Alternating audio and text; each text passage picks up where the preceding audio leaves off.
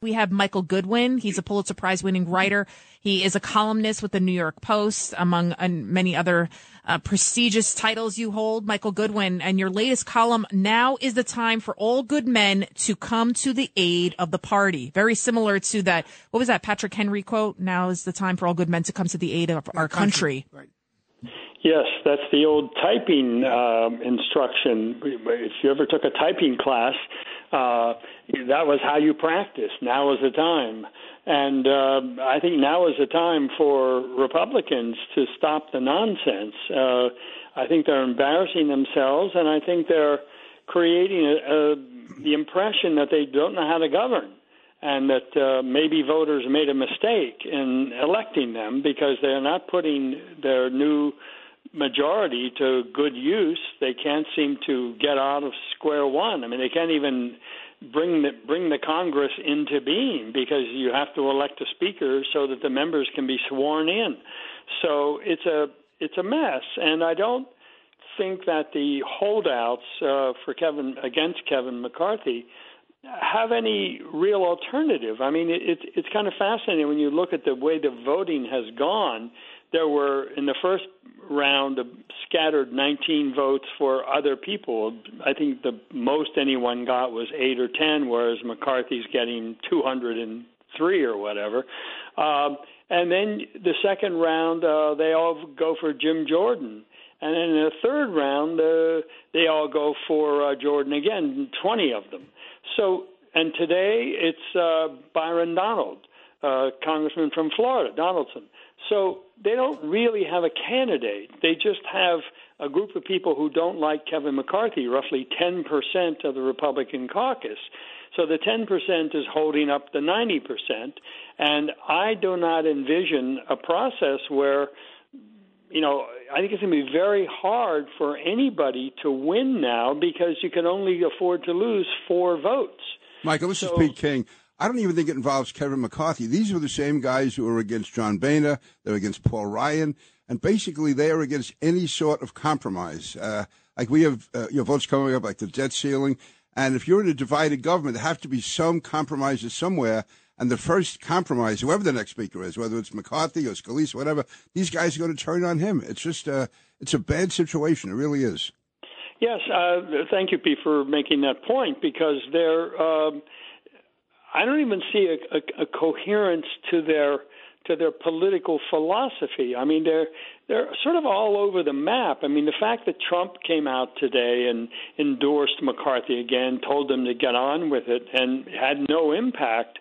Uh, it's almost like they're on another planet. I mean, I'm not sure what what uh, they are adhering to, what's guiding their thinking. I mean, there have been reports from Newt Gingrich and others that they've they've tried to negotiate with McCarthy, and it's very much about themselves. I want to be chairman of this committee. I want this right. I want that right.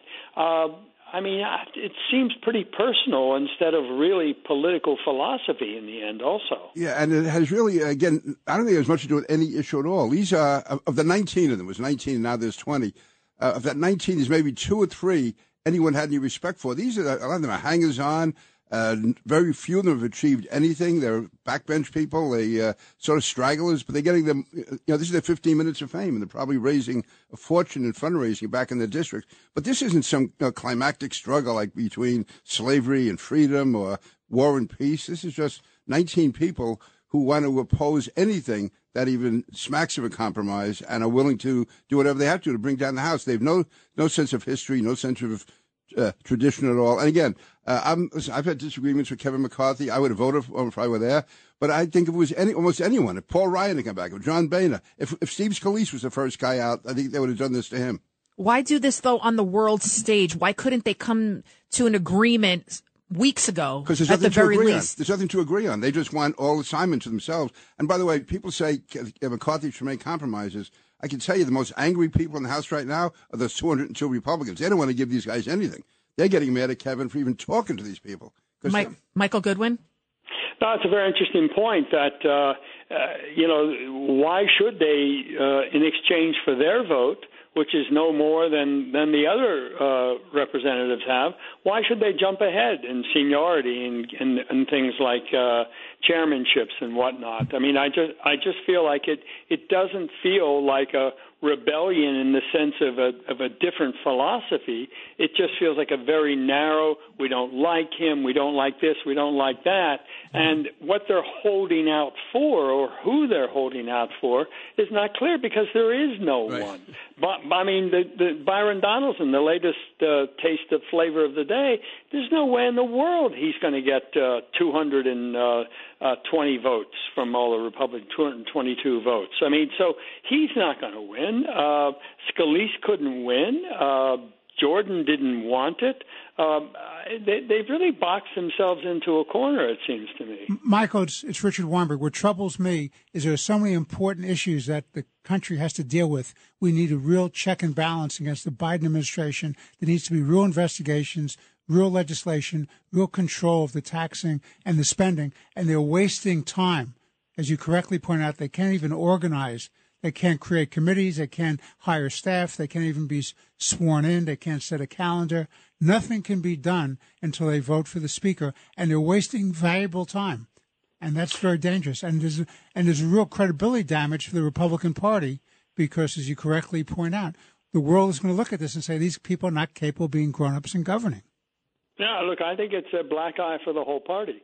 Uh, it may be just these 20 or whatever, but I think it looks to the world. I mean, not everyone pays, you know, great attention to this. They say, "Oh, there they go again in Washington," and you know, look, uh, the Republicans were won a very narrow majority. There were predictions of a red wave that didn't materialize, but they have won enough seats over the last two elections to stitch together this majority, and this is how they use it.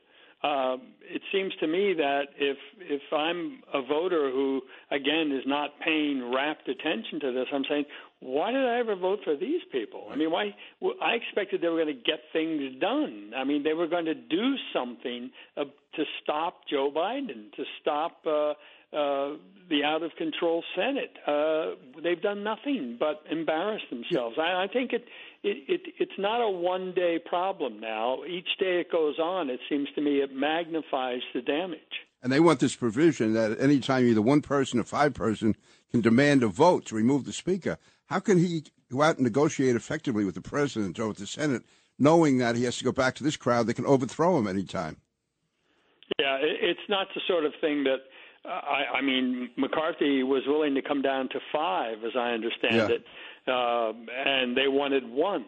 Uh, so that any one person could trigger that vote. Uh, see, that that's the point. It doesn't make sense. Nobody would want the job under those circumstances. So you have to wonder what really is the objective here, or is there a, is there an objective, or is it just like a temper tantrum? I, I think it's their moment in the sun. I mean, nobody else will be listening to these people other than this. This is their one time. Also, you know, they criticized McCarthy in 2020 Donald Trump lost by 7 million votes, but Kevin McCarthy picked up 20 House seats in that same election. To me, that, that shows good political leadership. And he did, you know, uh, you know, put the House over now as far as a uh, majority. So that's uh, like 35 funded, seats. Yeah. And he funded these people, too. Large number of these people. He raised $238 million. Right. He funded a lot of these people who are voting against him now.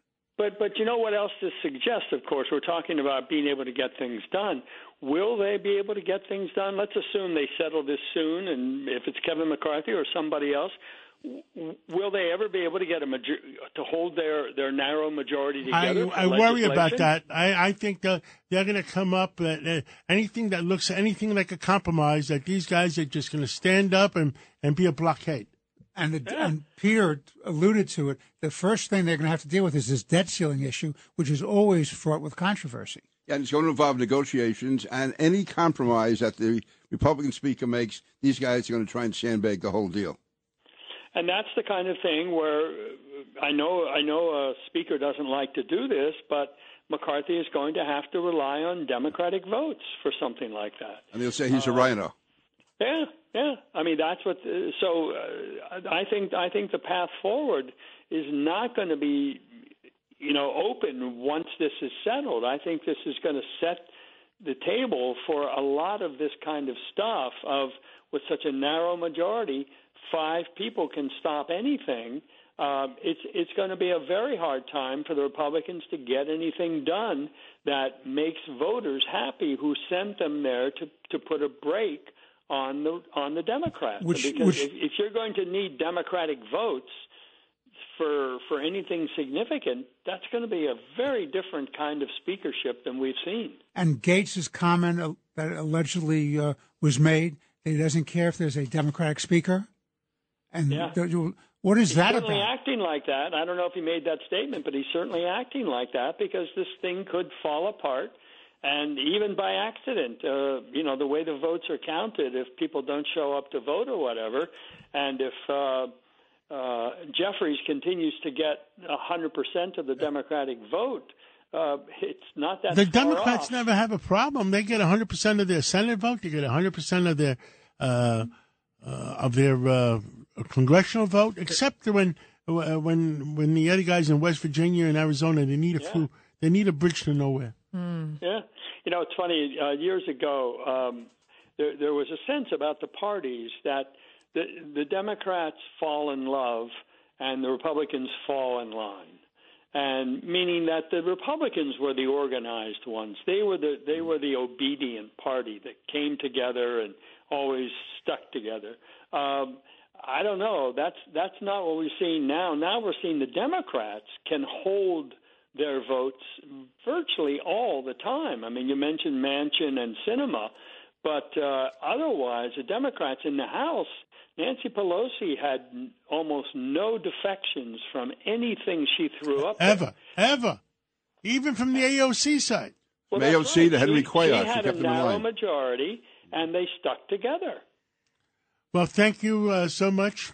Thank you so much, Michael Goodwin, and we look forward to your next column, sir. Always. Um, always a pleasure. Thank, Thank you you. all. Thank you. Ohio, ready for some quick mental health facts? Let's go. Nearly 2 million Ohioans live with a mental health condition. In the U.S., more than 50% of people will be diagnosed with a mental illness in their lifetime. Depression is a leading cause of disability worldwide. So, why are some of us still stigmatizing people living with a mental health condition when we know all of this? Let's listen to the facts and beat the stigma. Ohio, challenge what you know about mental health at beatthestigma.org.